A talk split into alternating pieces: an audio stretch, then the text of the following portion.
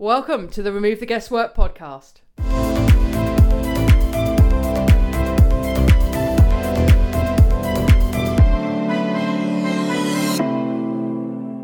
Hello, welcome to the latest edition of the Remove the Guesswork podcast. I'm Leanne Spencer. Before we get going on to today's show, I just want to two things. One, to re- read out the review of the week on iTunes, and this week it's by Gigi Fleet, who writes a fascinating and varied podcast with interviews which bring health and fitness issues to light and help you make lifestyle changes a reality. Leanne is a warm and inquisitive interviewer. These podcasts cover a range of topics with engaging subjects and personalities, a must listen for highly active and busy people. Thank you very much for that, Gigi Fleet, and for everybody else who's written a review that we haven't read out. We do read every single one and we do take the feedback on board. It means a great deal to us. So please if you haven't already, jump onto iTunes and leave us a review. We really appreciate that. And also to announce the winner of our competition. So we were running a competition to collect as many reviews and feedback as we could. Proficio FD, your review is the winning review. It's one we picked out at random. So please get in touch with us at info at bodyshotperformance.com and we will give you your prize, which of course is the DNA test plus consultation. So thank you very much, as I say, to everybody who's left reviews, and um, congratulations to Proficio FD. Please get in touch with us at info at bodyshotperformance.com. Okay, to this week's guest. This week's guest is Rita Aurora. Uh, not to be confused with a singer, uh, this particular Rita is a qualified pharmacist by trade, but she spent the last few years working as a nutritionist working with busy professionals to help them predominantly around issues relating to, to gut and digestive health and energy. Um, Rita and I have known each other for a couple of years. We've done some work together with clients. And in this particular interview, we talk mainly about the six biggest issues that Rita sees clients having with their nutrition. So I hope you're going to enjoy this. There's lots of value in here. You may need pen and paper. Um, we'll also talk a little bit about Rita's story and what got her into nutrition and about what she sees the future of personalised nutrition looking like. So, the guest is Rita Aurora, and I hope you enjoy the show. Rita, welcome to the show. Thank you, Leanne. Yeah, great. I'm looking forward to this. So, um, let's start here. I know we're, we're pushed for time. I know we've got a lot to get through. So, let, let's crack straight on. Tell me your story. How did you get into nutrition? So, um, I'm a pharmacist as well as a nutritionist, and I'd suffered with bloating for pretty much all my life. And I'd taken um, supplements like peppermint oil for years just to alleviate the symptoms. Mm. And I was actually sat in a dentist waiting room with my children and read an article in uh, a magazine about a reporter who'd gone to see a nutritionist. And as time is of the essence with more children, I immediately rung the telephone number, booked an appointment, saw a nutritionist uh, the following week, um, who asked me to do a stool test did a, little bit of a history. Um, and then I went back three weeks later, got my results, I was given some supplements and a diet. And then I went back again after another three weeks, and my symptoms had all gone. I'd lost weight and I'd never felt better. And I, instead of alleviating symptoms, felt like I'd treated the cause. And I was kind of surprised that in my 15 years of practicing as a pharmacist, one, that I didn't know that there was such a thing as an overgrowth of yeast. Mm. And secondly, that instead of just treating symptom, I could actually treat the cause. So I was like, wow, this was quite mind blowing for me as well. And to think that diet could influence that as well. Um, because in a pharmacy degree, you maybe do about 10 hours of um, teaching on, on nutrition to be able to kind of counsel the general public. Um, so for me, it was a massive um, eye opener. Um, and then I decided that uh, as soon as the children were a little bit older and I could sort out childcare, that I was going to retrain. So I still maintained my pharmacy qualification, but that for me was a real um, eye opener in changing my own health. Mm. Um, as I began studying, uh, I actually realized as well that I had uh, an opportunity to fix myself with two autoimmune conditions I had, namely psoriasis and Hashimoto's thyroiditis. And a simple thing, such as removing gluten from my diet, sorted out my psoriasis and in terms of my Hashimoto's thyroiditis, which is actually where you've got antibodies produced against your own thyroid hormone that is under control, that I no longer need levothyroxine. So, um, quite a journey in terms of fixing my own health and realizing that there are options out there that don't involve just alleviating symptoms. Mm. Brilliant. I mean, what, what has that meant to you as well in terms of your lifestyle? What is getting oh, on mean, top of those things? It's, it's phenomenal not to suffer with bloating. And I see a lot of clients who come to me who have tried um, cutting out things, tried elimination diets, they've tried um, over the counter medication. And to have a story where you resonate with your client and you know that you can, you know, if not completely get rid of, at least alleviate those symptoms by looking at what might be the driver, it's massively empowering. So for me it was a new a new way of helping people that wasn't just sorting out um, as i say symptoms but actually treating cause. And for me personally just having well-being and rather than just managing things is is massively empowering because i've got loads of energy. Yeah. I feel great. So it's massively empowering and I, I understand you've done all this through just changing what you eat rather than any yeah. kind of synthetic help, i.e., a pill or, or even yeah. a synthetic supplement. I mean, that yeah. in itself must be hugely empowering. And that, of course, is something that you can con- constantly control, more or less. Yeah. You know, what, what food you put into your body is, is pretty much within all of our control Absolutely. with a bit of planning, preparation, and, and forethought. Um, I must say though, Leanne, sometimes we need supplements mm. to um, counter the effects of an overgrowth of something. So, for example, uh, when people take antibiotics, in all other European countries, you're given a probiotic to help with the good bacteria that are also getting killed. In the UK, that does not happen, although more doctors are becoming aware. Mm. So, supplements will have a place in treating something like an overgrowth of a yeast they will have a place in um, alleviating initially what's your driver. But then eventually we should get onto fairly quickly a way of changing what you eat to either improve those symptoms or manage them completely. Um, so, absolutely, changing what you eat can have a massive difference on how you feel. Mm. And for clarity, you know, with the antibiotic thing, it's a fascinating subject, and we've got someone coming up on the podcast in a few weeks to talk about gut health specifically. But mm-hmm. with antibiotics, they kill all the bacteria, don't they? They're indiscriminate. Absolutely. So the yeah. probiotic is designed to put some good bacteria back into the, the gut flora to yes. counteract the damage um, that the antibiotics and the collateral damage that the antibiotics have done. Absolutely. Yeah. And, and and the other thing as well is making sure we put something in called FOS and GOS. And they're the foods that feed your natural good bacteria. So just putting in a probiotic on its own has its merits, but we also want those those good bacteria to to be healthy and sustain. And the way we can do that is by putting in those good foods that they feed on um, which I'm sure you'll cover more when you look at gut health in a few more weeks. But yeah. very, very important. Yeah, cool. Um, before we go into, or before you share with us the biggest mistakes you see people making around nutrition, what kind of people do you typically work with?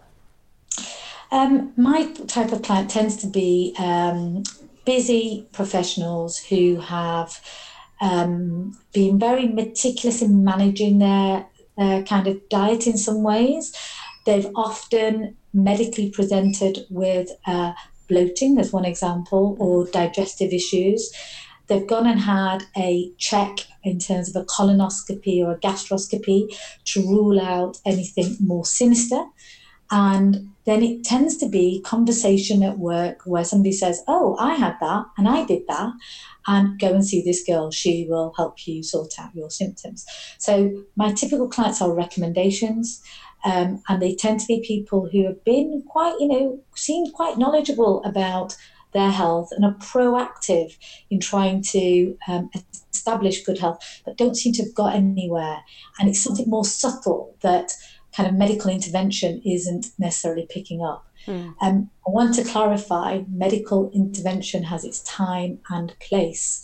And therefore, when somebody comes to see me, if those checks have occurred, even better because we can rule out something more sinister, like an inflammation of the large intestine that might be picked up on a blood test. So they might have high. Um, if somebody had that condition, they'd have markers to indicate indicate that we need to do further investigation.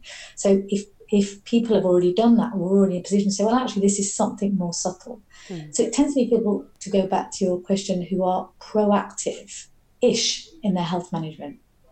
Yeah, but frustrated they're not getting the results or the outcome yeah, and they've still got the symptoms. Not, yeah. not getting to what's going on um, and kind of a bit fed up actually. And they're like, well, just tell me what I need to do and I'll do it. Mm. So they're very compliant when they do come um, because they've, they've often gone through a fair few different health professionals before they've found you. Yeah.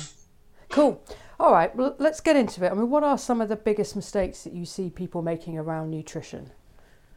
I suppose it were one of the biggest ones is mistaking thirst for hunger.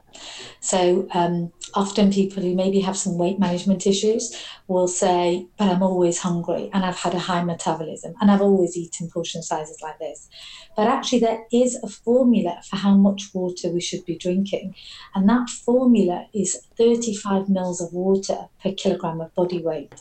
So somebody like me that's probably only 50 kilos, that's just under two litres.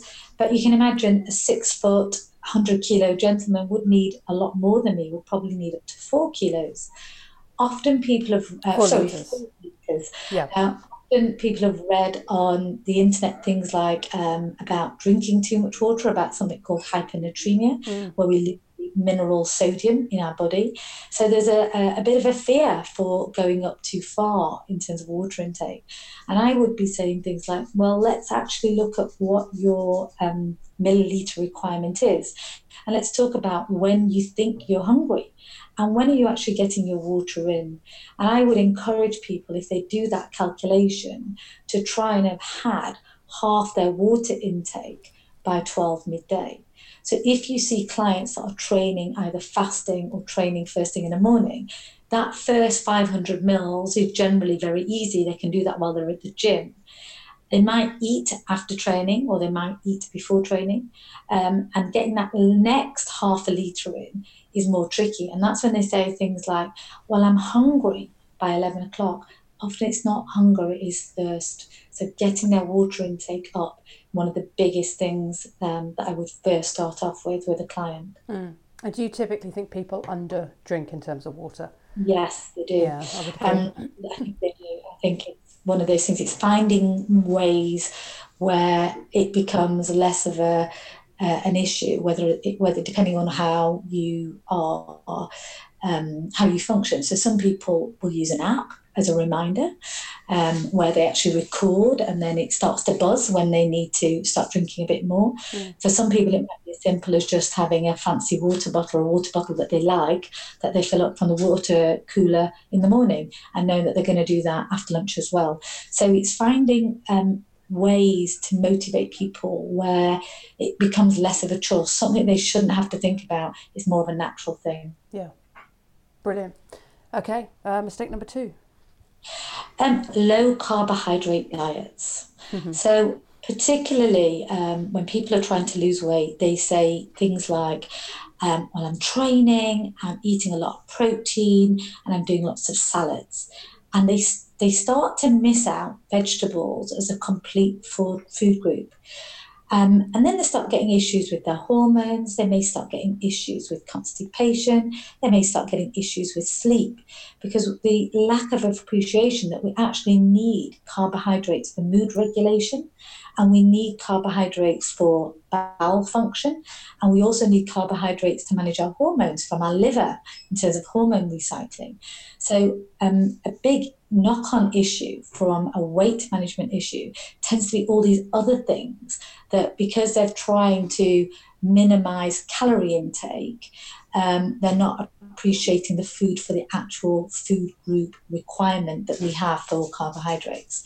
Now, obviously, all carbohydrates are not equal. So, a, a chocolate croissant versus a plateful of vegetables um, plate full of vegetables is obviously what we're looking for as opposed to um, the chocolate croissant. So it's the right type of carbohydrates as well. Mm. It's become quite fashionable, hasn't it, to follow a low carb diet. And I hear yeah. people say to me, "Oh, I'm a low carb, or even a no carb," and I'll say, "What? Well, no vegetables? Oh, well, I'll I'll eat some veg." And yeah. people forget that's a carbohydrate, yes, but carbohydrate. don't worry about eating it. Um, yeah. But it has it is a bit faddy the low carb diet thing. Yeah. Um, you know, as, as these things move in fashions and trends. Um, But yeah, I mean, and that that's a mistake because we need those vegetables. We need that that fiber. We need yeah, that balance. Absolutely. Yeah. Okay. Brilliant. Um, number three. Um, skipping breakfast. We can read about that on on um, websites, in, in magazines, um, but often because people are time precious, what they don't quite get is that um, at the, in the morning, our metabolism is running at its highest, and that's when we need fuel. So if they see their bodies more as a car, if they need to get going first thing in the morning, they also need to top it up with some petrol, with some fuel to get going. So skipping breakfast um, is more about time and also for some people it's about calorie management. So they skip it thinking, well, I've got a big lunch and I've got a dinner this evening. And actually, if they had breakfast first thing, they'd find that lunch would be more balanced. They wouldn't have the cravings for sugar or those energy dips in the afternoon because they're running on um, a decent amount of fuel as opposed to saving up calories for later. Mm. Um, skipping breakfast would be mistake number three. Okay. And would you suggest, I mean, I guess this is very personal from one individual to another, yeah. but the old adage of breakfasting like a king and then the, the, yeah. the lunch is a slightly smaller meal yeah. and the dinner's even smaller than that is that what you would typically recommend for I mean bear in mind we're talking on averages now yes definitely I would be be recommending that and I think that need, leads me nicely into the, the, the next thing that people do number four which is portion sizes um, often when people are trying to calorie control or use things like MyFitnessPal where they're calorie tracking. Um, what they don't necessarily appreciate, particularly if they're looking at weight management, is the balancing of blood sugars that's important, not not the calories. Mm. So if we look at calories from a perspective of um, looking at maybe a, a burger on our plate, a burger with kind of all the relishes in, etc will possibly run at about 500 calories. But 500 calories from a piece of lean meat with vegetables is a much bigger serving size. Mm. So just tracking calories on their own and not looking at portion size and not understanding how we need to maintain blood sugar levels is a bit of a misnomer when they're looking at weight measurement management. So, one of the things I tend to use in terms of um, looking at portion size is using something called the rule of palm. And the rule of palm is where you look at your hands together, uh, placed uh, maybe on a, a surface, and using that as your size of plate. So, obviously, my hands will differ to your hand size, Leanne. So, I would need um, a portion size that's smaller and more appropriate to my five foot nothing. Um, so it's an easy way to control portion size. Mm. And we should be looking for that palm to be your protein. Uh, we should be looking for your finger length on one hand to be your complex carbohydrates. And then we should be looking at the other hand to be your vegetables, fruit, and salad. Right. Um, so we also would be looking at the depth of your hands. So has got very big hands and a you know, big guy as opposed to a, a, tiny woman, would be looking at the depth of the hands. It would be the size in terms of the plate size, but also the depth of the hand. And that's a very easy way of determining portion size. Because I get a lot of people come and see me and say, I eat really healthily. And there's no way of determining portion size because even if they send you pictures of what they're eating, um, you know, it depends on the plate size. So by using the rule of palm, we're able to give a guide as to what your portion size should be looking like. Yeah, and I think that's big because my observation is a lot of people eat more, too much food, to yeah. sheer volume of food, uh, even yeah. when it's under their control. But if you go somewhere to not every restaurant, but quite a lot, of, yeah. particularly in the lower end and the faster food types, will pile on the food. It's a huge amount of huge volume of food, and I mean, obviously, all of this has, it needs to be flexed with the amount of activity and physical exercise yes, a person is getting. But yeah, portion sizes I think is often where people get scuppered. They're eating the right kinds of things, but just the volume is wrong in proportion to the amount of movement and exercise they're doing. Yeah, perfectly put. Cool. Okay, number five. Um, so my last thing would be about eating healthy snacks. So there's been a massive increase on availability of uh, packaged snacks that market themselves as maybe high in protein. Um, I don't really want to mention brands, but there are many brands out there that will say high protein, and regulation around food labeling is not as tight as it could be.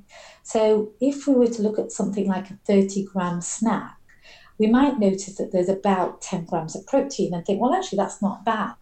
But what we also need to be looking at is the sugar. So, the sugar in those types of things can be often very high because they're using things like dates. Mm. Um, the key to managing weight is looking at blood sugar management. So those snacks appear to be healthy because we think we're getting a decent amount of protein in, but actually we'd be better off eating a whole food. So something like a piece of fruit. And then to slow down how that sugar hits your body, having it with a few nuts. Um, having something like a um, smoothie mid afternoon and adding in um, some uh, think something like uh, oats and just whizzing that is a much healthier way because you're using natural whole foods mm. and you're using something like oats which is going to give you a soluble fiber that's a much better snack than a processed healthy snack yeah. so often we're kind of bit swayed by the marketing of a product when we, we're better off having a whole food. And fruit is often demonized because of the sugar content. But because we have fiber with that fruit, um, we are slowing down the way the sugar hits the body anyway. And if we eat it with something like I mentioned, uh, a, a few nuts, we've got a bit of fat and protein in there, which again will slow down the glycemic index of that sugar hitting the body. So I think it's about healthy snacks and going back to what we know to be healthy, like fruit and veg, and just being a bit clever about how we eat those, as opposed to these more um, healthy snacks that we can buy out in fast food places and supermarkets. Mm. And that's big business, isn't it? And a lot of them do oh, look massive. very healthy. They they do, and they're expensive as well. Yes. But they do actually. The marketing is clever. They look like quite a healthy snack, and I guess compared to some things they are. But you're saying to yeah. bring it back to, to whole food. So but the fruit and nuts, so the nuts, the, the fat and the protein in the nut is slowing down the absorption of the carbohydrate. Yeah. Is that correct? That's exactly it. Yeah. Therefore, you're not getting that. And it's probably worth spending a moment talking about blood sugars. So, when yeah. we ingest food, um, as I understand it, we have a response, um, particularly to carbohydrate, an insulin response. So, the carbohydrate has caused a spike in blood sugar, and then the pancreas releases insulin to bind to that glucose to then take it down to the muscles uh, to the liver and then fat mm-hmm. cells. And it's balancing out those sort of spikes and dips of, of blood sugar and insulin release that we really want to be mindful of, isn't it? So that we don't get Absolutely. energy spikes and then sudden dips. What other combinations can you think of that provide less of a spike and therefore more lasting energy? Um, I suppose that the first one would be the fruit and nuts. Yep. The second one would be doing something with a, if you've got time, uh, a blender. So you're making yourself a nice vegetable drink. Um, adding in the soluble fiber to that, so adding in the oats again will slow down the way that hits your blood system. Um, even baking things like, or, or making uh, snacks in advance. So you can get lots of things like paleo balls in places like Whole Foods. And although they've got some sugar in, they've often got protein powders in. And there's nothing wrong with a protein powder as long as it's kind of not use a complete food substitute. Um, so it's a great way of getting protein in there that's kind of not with, not not in a burger, for example. Mm. So using eating some of those kind of homemade paleo snacks where we're getting protein in there and maybe some nuts, and not worrying about the fact that it might be calorifically higher than we think. It's the right type of calories. Yeah. Yeah. Cool. We've probably got a few minutes actually. Have you got any other of top mistakes for us? Um, I've uh, got a little bit about alcohol actually. Um, I see a fair few clients because they work in the city and they're you know they're busy. They're doing a lot of client entertainment, um, so they may find that their alcohol intake is something that they're very aware of. what I particularly see is that um, if it's more actually prevalent in women, I have to say, that if they've had a uh, heavy night, the following day they often do what they call a detox, where they actually take in no calories and just do teas, detox teas. So, sorry, not no calories, but minimal calories. So, no solid food, but just detox teas. Now, there is a time and place for us to do something called intermittent fasting, which is when we deliberately starve the body of calories. But what I tend to see is that um, women tend to do this for more than, say, one day. They then will binge drink or, or eat the following day because they see that as a reward, given that they've not eaten anything for the last two days. And that plays havoc with blood sugars. So then they get a bit cross because they're not losing weight and they're saying, Well, I can't lose weight. It doesn't matter if I eat lots or if I eat little, I can't lose weight. And they've got into this cycle of of not managing their blood sugar levels. And that then makes the body retain the calories when they do eat them uh, for fear of starvation. So intermittent fasting is a huge thing. We should perhaps do a podcast just on that. Mm. Where you know it can be used and very and very carefully and wisely used, but when it's used indiscriminately in that way to allow for calorie excess or alcohol excess, it doesn't work. Yeah. Well, let's come back to fasting, but just on on yeah. the sub. I mean, alcohol inevitably. Um, people listening to yeah. this podcast are probably drinkers, whether it's recreational. Yeah. Not all. Um, some maybe more than they would like. Um, I did a podcast a few weeks ago with uh, an old friend of mine who actually gave up for six months. Loved it so much, she's carried on um, giving up. So she's completely alcohol free, um, as am I. But I know a lot of people do enjoy recreational drinking, and they do enjoy drinking at the end of a work day. But yeah. what what are the, the implications of what what what does the body have to do when it's purging alcohol? You know, what are the implications for our health when we've had a few drinks? So one of the major things is that um, when we drink alcohol, it speeds up something called phase one in our liver. So phase one is one of the liver processes, and um, I know, uh, Leanne, that you use some DNA testing service. Mm. And for some people like myself, my phase one runs fast. So if I was to drink uh, in, indiscriminately, my phase one would be accelerated or made to run faster on a system that's already running fast. Then we have something called phase two in the liver, which takes away the toxins. And again, in the DNA test, for me, two of those pro- processes are compromised. So I don't take away the end product of phase one. So what does that mean? That would mean for somebody like me that I actually feel really ill the next day, um, or iller than most who've had maybe the same amount of alcohol. So not only is an issue for somebody who um, uh, has issues like I do in terms of how it makes our liver run, but it's also an issue in terms of how it affects other metabolic processes.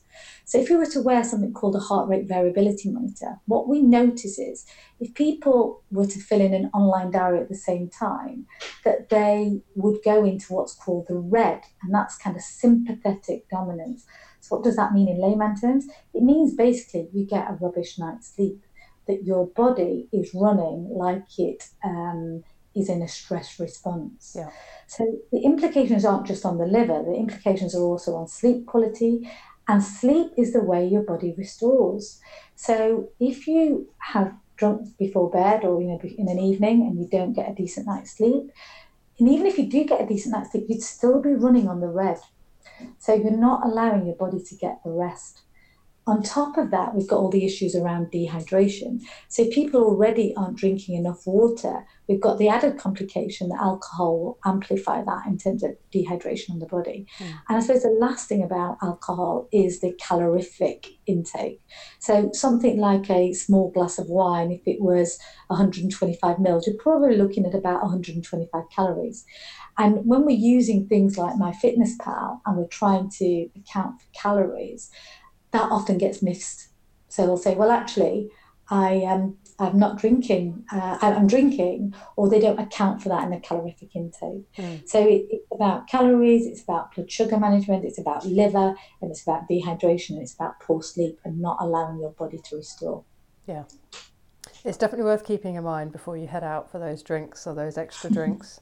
Um, all right, Absolutely. brilliant. Um, last question from me. Um, I'm mindful of your time. You know, what is the future of personalised nutrition in your on your view?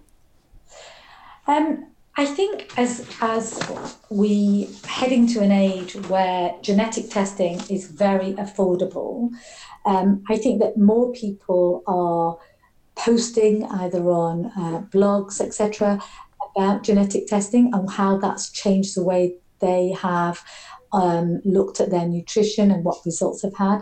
So I think because it's very readily available, it it's it's becoming even more prevalent. So I would say probably about 20% of my clients have done some form of genetic testing even before they've come to see me. Uh, maybe they bought a test um, in a, a supermarket or they have found something online.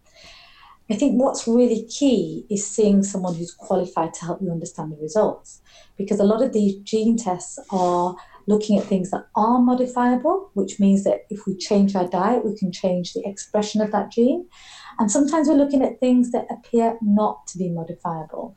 And that can create a whole um, raft of other issues in terms of, well, what can I do about this? I have this gene. And there are many things we can do in terms of preventing or attempting to prevent that gene switching on. So I think that genetic testing will be the future of nutrition. I also see that it will affect how uh, medication is prescribed. So, for example, we can look at how the liver metabolizes, and if we don't metabolize it in the right way, it might be that a certain medication is going to have less effect on us than another medication. So I see that it will also will also get personalized medic- medication as mm. well in the yeah. next ten years. Um, I've been to a few conferences like Food Matters Live where there are trials within the NHS looking at personalised medicine. We're a long way away from it, but maybe not as far as we think. I think that blood testing is becoming more available. There are lots of do it yourself kits, and people are much more willing to spend money on those types of tests to take their health into their own hands. And I think it's fantastic because uh, just taking that simple example about vegetables, if I see on a blood test somebody's LDL cholesterol slightly high and we start talking about diet, if they're on a low calorie diet or a low carb diet and they're not eating many vegetables, one of the ways we can influence LDL is look at um, their soluble fiber intake and also look at things like their fruit intake and look at things like their alcohol intake. And all of those will affect their LDL cholesterol. Mm. So I think as more people move into managing their own health and being more proactive about it, the opportunities for people like myself helping them um, get the optimal wellness that they desire is phenomenal because you're just helping them interpret results and changing, tweaking a few simple things to get big changes in their blood parameters and in their health going forward as well. Mm. And I think in terms of, of those blood parameters, you know, self-administer blood testing is now more and more popular, extremely affordable. Yeah. Um, I was at a, a, conference on Friday called The Future of Medicine. I'm going to Facebook Live later today about what I heard in that conference. But there was some amazing stuff, all the way down to a chip you can insert into a part of your body that monitors all your basic signals, so your cholesterol, your blood pressure, heart yeah. rate, etc., and alerts you, or even in some cases alerts the emergency services if some of your your variables fall above or below a certain area. I mean, this is obviously if you're critically ill in the case of the ambulance, yeah. but it, it, really is a fascinating area, and I don't think we're that far away from a lot of this stuff. That that no, on the face of it, I, I, I, agree with you. Yeah. Um, and it's becoming more affordable as well, Leanne. It's not, it's not kind of um, aspirational um, in quite the same way as it used to be. Mm. It's much more of a, yeah, absolutely, that's what I need, and I'm going to go and do it. Yeah, completely agree. Rita, we're on, we're on time, unfortunately, but thank you so much um, for, for giving us that information and your time. Um, and yeah, it would be great to do another one on intermittent, intermittent fasting. I think okay. that would be really interesting. Oh, take care. Okay, thank you. Bye bye.